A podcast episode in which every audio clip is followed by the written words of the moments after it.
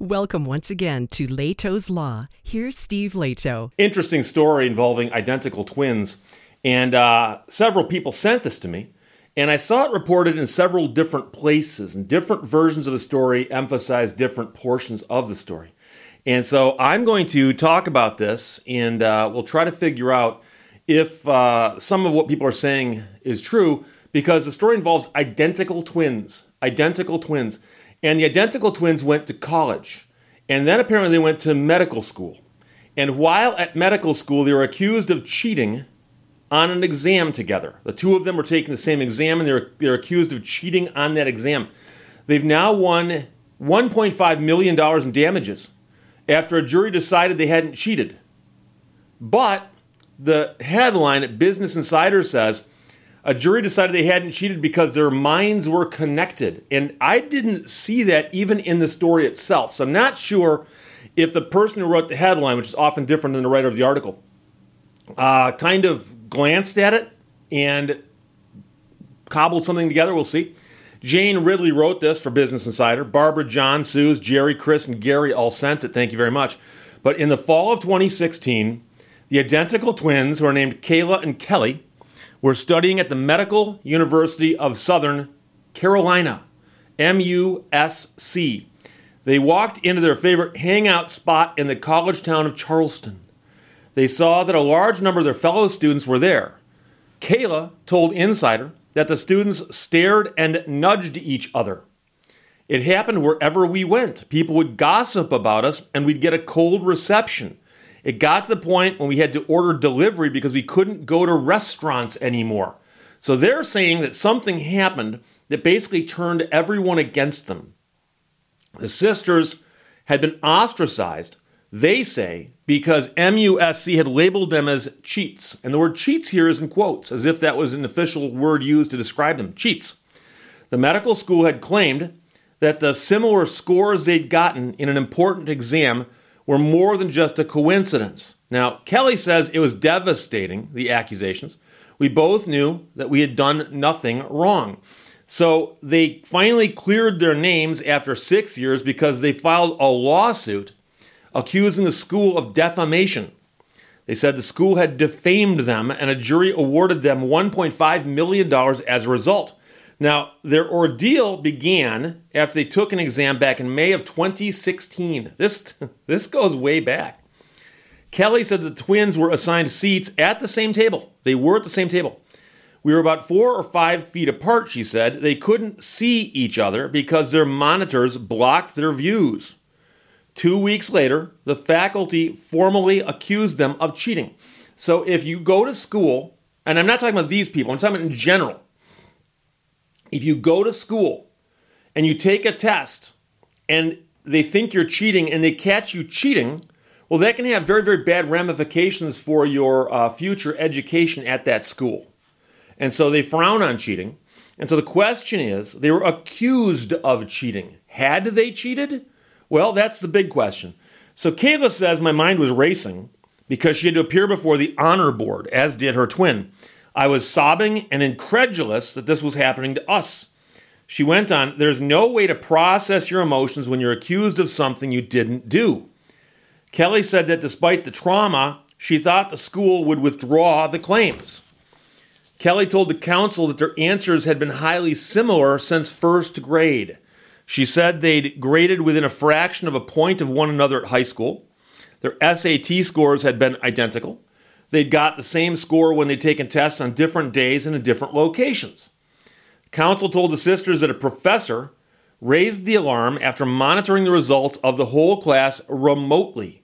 He suspected that the twins had been collaborating. Now, I'm not sure what kind of remote access they had back in 2016, because remember, this is way before COVID, and um, I'm not even sure if Zoom existed yet. I'm just making up things that we think of today when it comes to being able to do stuff from someplace else. Okay? So monitoring software may have been there, I don't know. But the professor was monitoring the class remotely, uh, and he suspected they'd been collaborating. He told the proctor to keep an extra eye on them as the exam continued. The proctor then reported that she'd noticed the twins had repeatedly nodded their heads as if they were exchanging signals.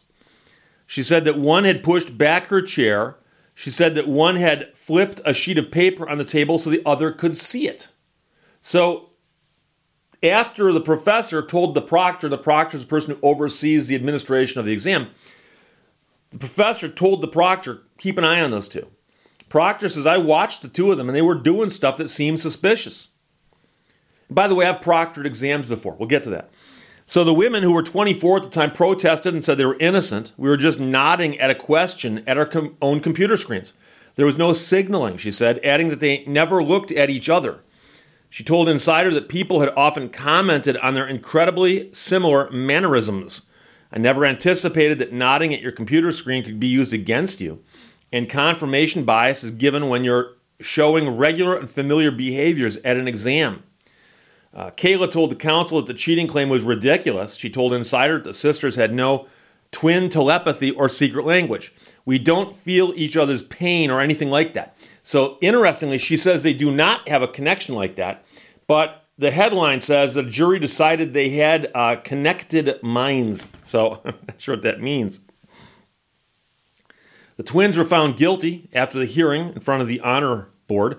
They appealed to the dean, and then they were cleared. The dean cleared them of the charge. And so they were found guilty. They appealed to the dean, and a week later, the dean said, You know something? We're going to say you didn't cheat. Now, whether that's an actual clearance saying, We know you did not cheat, or if that's saying, you know, we're just going to drop the charges against you, uh, calling charges might be a bit much. But if that means that the scores the tests are going to stand and your standing in the class won't change, well, that's what happens. So Kelly said, We thought it had gone away. And she said they'd worked really hard and wanted to get back to their studies. But the damage was done and the word leaked out. These mutterings and rumors came throughout campus about how we'd been academically dishonest. There was gossip and recrimination.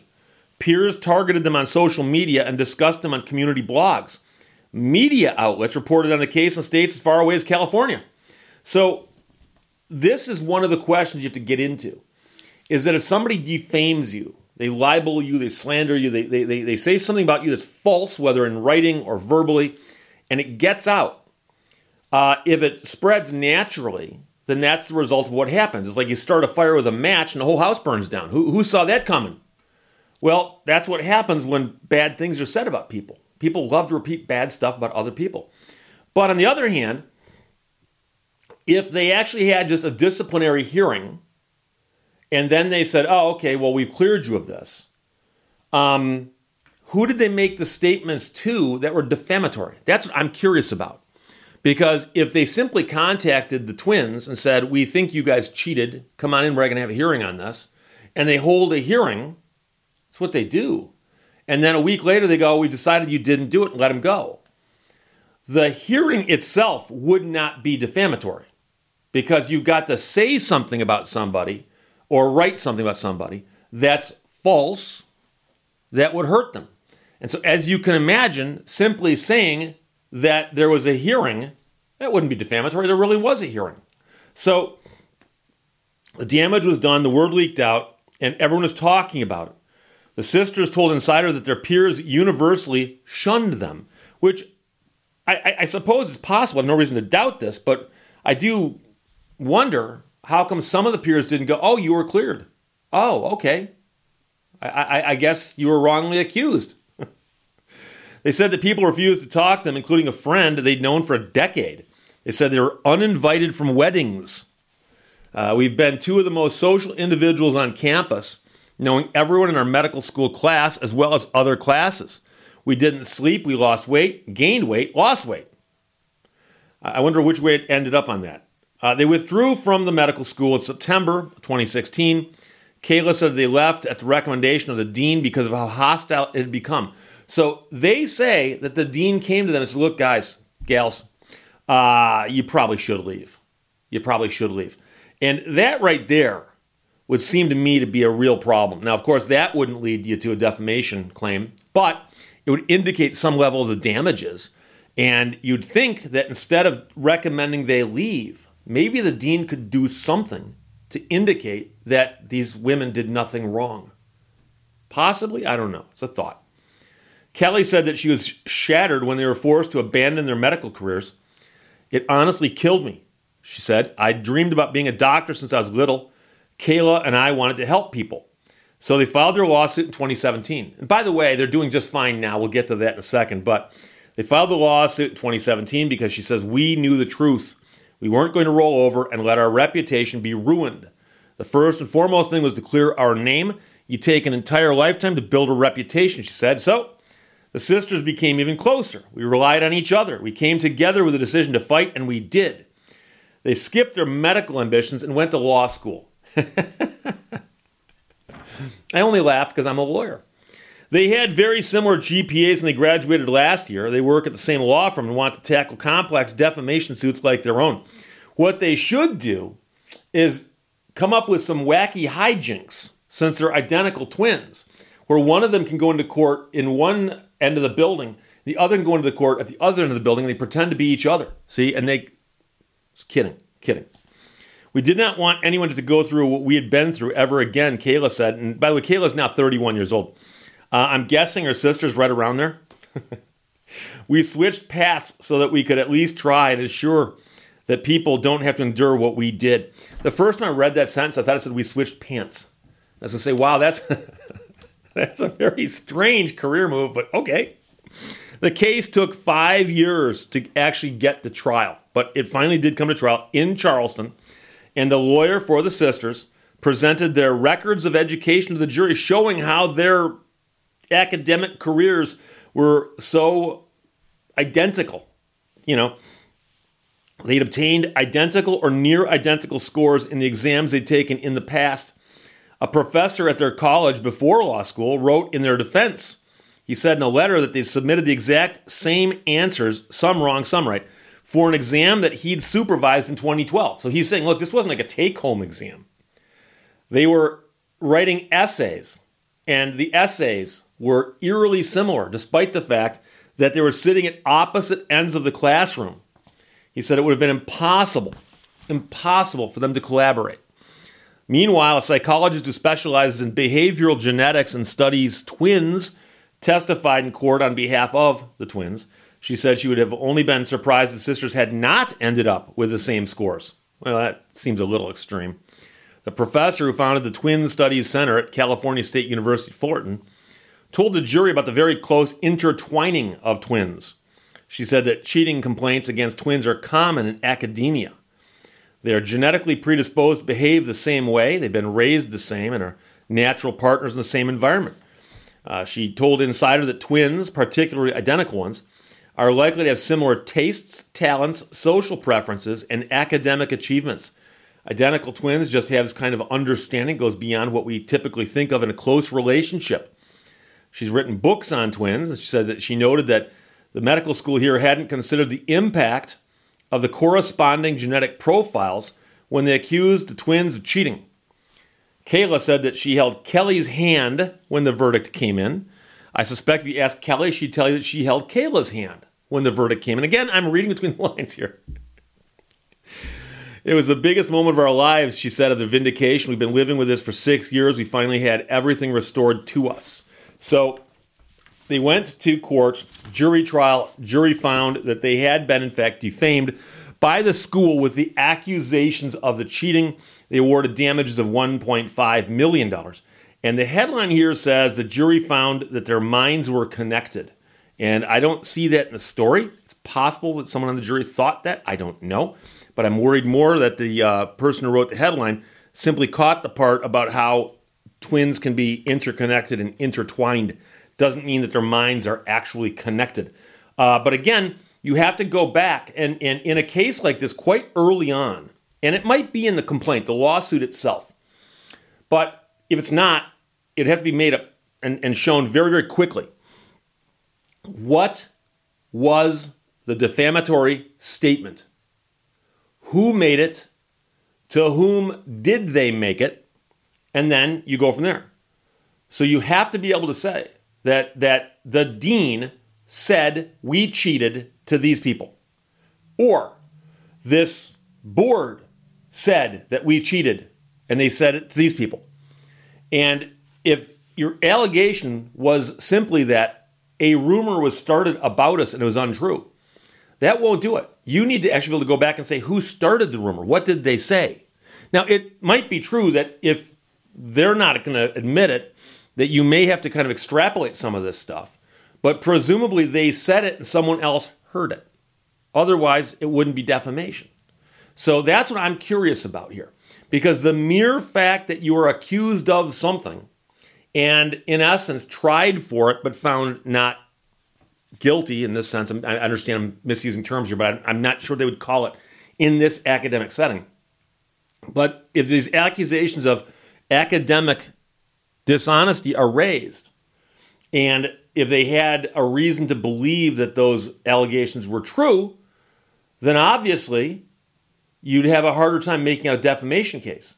And so, if the jury awarded this money and if this verdict stands, then I'm inclined to say, well, this story here is probably substantially true as told here. But if this just happened, then the question is, will there be a uh, an appeal? And if so, what will happen on appeal? Because quite often, uh, judges are asked to throw a case out because there's not enough evidence to support something. And sometimes judges will say, you know something, let's let's let it go to trial and see what happens. Because if a judge throws it out and it goes up on appeal, they may have to retry it. But if the jury comes back and says we're not going to give you anything, well, you're all, you're done then. You know, I mean, you can appeal that, but good luck. Uh, so I'll be curious to see if anything happens on this following down the road. But as you might guess, uh, allegations of cheating in school happen all the time. And so you obviously cannot just sue somebody who accuses you of cheating if they've got good reason to believe that you cheated. You know, so that's the one thing I want to make sure people understand here. So assuming that this jury verdict here was was well founded, it must be that the school made mistakes in who they told about this and how word got out about this. Because the net result was, as you recall, the dean said they didn't cheat. But somehow it had swept the campus and the college town that they're cheaters. How is that possible? And the deans declared them not to be cheaters. So that's the real question here. And again, the jury came back with a $1.5 million verdict. So mistakes had to have been made because otherwise there wouldn't be a case. So Jane Ridley wrote this for Business Insider. Identical college twins were accused of cheating in an exam by signaling. They won $1.5 million in damages after a jury decided they hadn't cheated because their minds were connected. John, Barbara, Jerry, Suze, Chris, and Gary all sent it. Thanks a lot. Questions or comments, put them below. Those I'll talk to you later. Bye bye. Thank you for watching Lehto's Law. We are all here on earth to help others. What on earth the others are here for? I don't know.